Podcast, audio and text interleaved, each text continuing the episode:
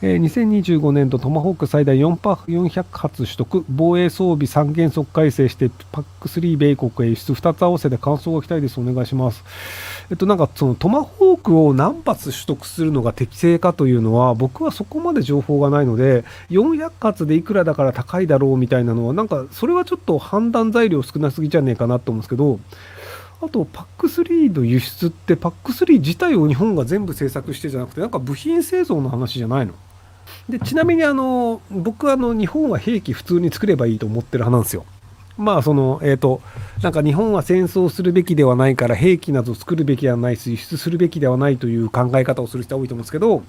とはいえあのもうすでに自衛隊というのがあって戦争の準備というのはせざるを得ないよねというのがあったりするのでなのでじゃあ戦争の準備をするんだったら兵器を外国からずっと買い続けるっていうのやっちゃうと外国がうちの兵器売らねえよってなるともうそれで戦えなくなってしまうのでなので自国で作るっていうのをやっとかないと、まあ、もちろんあの外国から買い続けたら高くつくっていうのもあるのでなので、あの、自国でもちゃんと生産能力を持つ。で、生産能力を持つということは、過剰に作るっていうことなんですよ。要はそのなんか、じゃあ3ヶ月しか戦えませんっていう、そのなんか工場がなんか3ヶ月分しか持ちませんってなると、じゃあ日本と戦争した時に3ヶ月間なんとか持ちこたえたら、あと勝てるじゃんってバレちゃうので、なので基本的にはずっとこう、そのなんか兵器がなくならないぐらいの製造量というの、製造能力というのがないと、やっぱりそこが弱点になっちゃうんですよね。なので、じゃあ製造その製造能力を過剰に持ってしまうと、それお金の無駄になってしまうので、なので作ったものを外国に売るっていうことで、利益を上げるというふうにして、その兵器産業というのが維持できるという構造にせざるを得ないと思うんですよ。あの、まあ、その自衛隊というような軍隊を作って兵器を持って訓練をするのであれば、まあ、コスパが一番いいのは自分たちで作って余った分を売るっていうのになってしまうので、なので僕はあの、そのパック3じゃなくても別にあの日本が独自の自衛隊の武器なり戦車なりを作って外国に輸出するっていうのは全然ありなんじゃないかなと思ってるんですけどね。はい。硫黄島の隆起についてどうお考えですか？硫黄島に隆起したの最近。あ、全然知りませんでした。えー、硫黄島ってまだ日本の領土だよね。だとなんかそこで割と隆起してるんだったら新しい島とかできてるかもしれないのでそうすると日本の領海広がってるかもしれないみたいなそんな感じ？えー、ひろしさん、こんにちは。ひかるくん、かじ作の動画面白かったです。裏話などありましたら期待です。また、とより海外の支援額が高い日本はどうなってるんでしょうか政治家テレビ信用できないです。あ、でも、かひかるさん、かじ作さんの動画で喋ったのはほとんど動画になってるんですよね。なので、あの、喋ってないところは終わった後にちょろっと話したのぐらいで、まあ、もうカジサックさんやっぱあのカメラ回ってない時に普通の人になるんですよね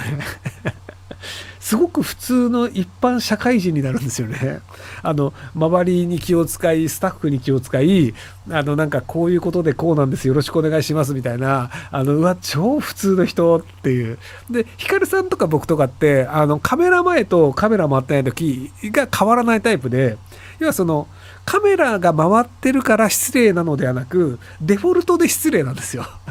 デフォルトで礼儀を守らないとか、デフォルトで他人を舐めてるっていうのがあるんで、だカメラが回ってようと回ってないと、基本的にこう他人を舐めてるというのは変わらないんですよ。でも、カジサックスの場合は、カメラの前ではその人に対して失礼なこととかやるんですけど、カメラ回ってない時は、ものすごく普通の社会、普通のいい社会人になるっていう。ところがやっぱりあこの人は本当にそのなんかあの職業としてらっていらっしゃる人なんだなと思いました。はい。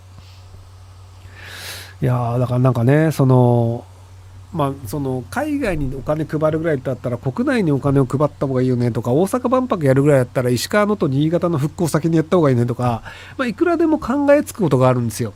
でもあの問題はあのそれをやる必要があると多分日本国民の半数が思ってないんですよね。要はその政治家が思ってない。政治家が悪いっていう風な今論調だと思うんですけどその自民党を皆さんが投票した結果ですよ。なので、まあ、例えばじゃあその自民党の政治家の後援会の人とかだったらいやいやお前能登先やれよとか万博どころじゃねえだろって言えば次お前のとこ投票しねえぞって言えばやっぱりあマジか俺たちの信者が信者ねえやその後援会がそう言ってるから変えなきゃってなるんですけどなってないんですよ。で、なんか、俺は自民党に投票してない、私は自民党に投票してないっていう人はもちろんいると思います。でも、残念ながら、日本の多数派が投票した結果が、まあ、日本の選挙の形なので、なので、まあ次回も多分そんなになんかあの選挙あっても自民党が勝つっていうのは変わんないと思うので、まあ日本人がそう考えてるという話だと思うんですよね。その自分の考えと他人の考えが同じべきあの同じであるべきであるというふうに人は考えがちなんですけどでも別になんか能登とか石川とかよりなんかあの外国にお金渡してでそこの外国からなんかキックバックもらった方が全然いいよねっていうふうに考える人たちっていうのもいっぱいいるのでなんでそっちの人の方が多数派ってことなんじゃないかなと思うんですけども、はい、なんだっけ？あの岸田首相の弟さんかなんかが外国人のなんかあの研修生の派遣だかの会社確かやってるんだっけ？なので、まあその外国からいろんな労働者が来た方が弟さんの会社儲かるよね、みたいなのも、まあ別にあの、たまたまかもしれないですけど、まあそういう構造もあったりするので、なので、じゃあ、日本人の労働者の給料を上げるぐらいだったら、外国人バンバン入れて、日本人の給料上がらないようにして、移民入れた方が弟の会社儲かるよね、みたいな。まあ、たまたまだと思うんですけど。え、参政党の神谷氏の元公設秘書の方が昨年末に実施され神谷氏に知らされたのが年明けの1月10日でその数日後に家族でシンガポール旅行に行っていたと文春デジタルで報道されました。国会議員としてその行動はいかがなものでしょうか？旅行に行った理由はキャンセル料がもったいないから。まあ別に僕もそれそこまで大変なことだと思わないんですけども。別にあの旅行しないことで生き返るんだったらいいんですけど別になんかやれることそんなにないから旅行は行くんじゃないですか？なんかその死んだ理由に自分が関わってるんだったらそれはいかがなものかなだと思うんですけどなんで旅行に行っちゃいけないのかがよくわかんないんですよね。でそのまあ家族によっては別になんかその仕事の相手の人が死んだっていうのと家族のなんかシンガポールに行きたいのって全然違う話だと思うんですよね。なのでなんかその倫理的に問題があるというのであればもうちょっとなんか濃い理由が必要だと思うんですよね。要はその自死する理由でなんかパワハラでめちゃめちゃそのなんか詰めててその結果としてなんか遺書にこいつのせいで死にますって書いてましたとかであればいやいやそれは要はあの家族旅行に行くというよりパワハラで自殺に追い込んだのが良くないよねというのであればそれはそうでしょうという話になるんですけど例えばじゃあえっ、と日立の社長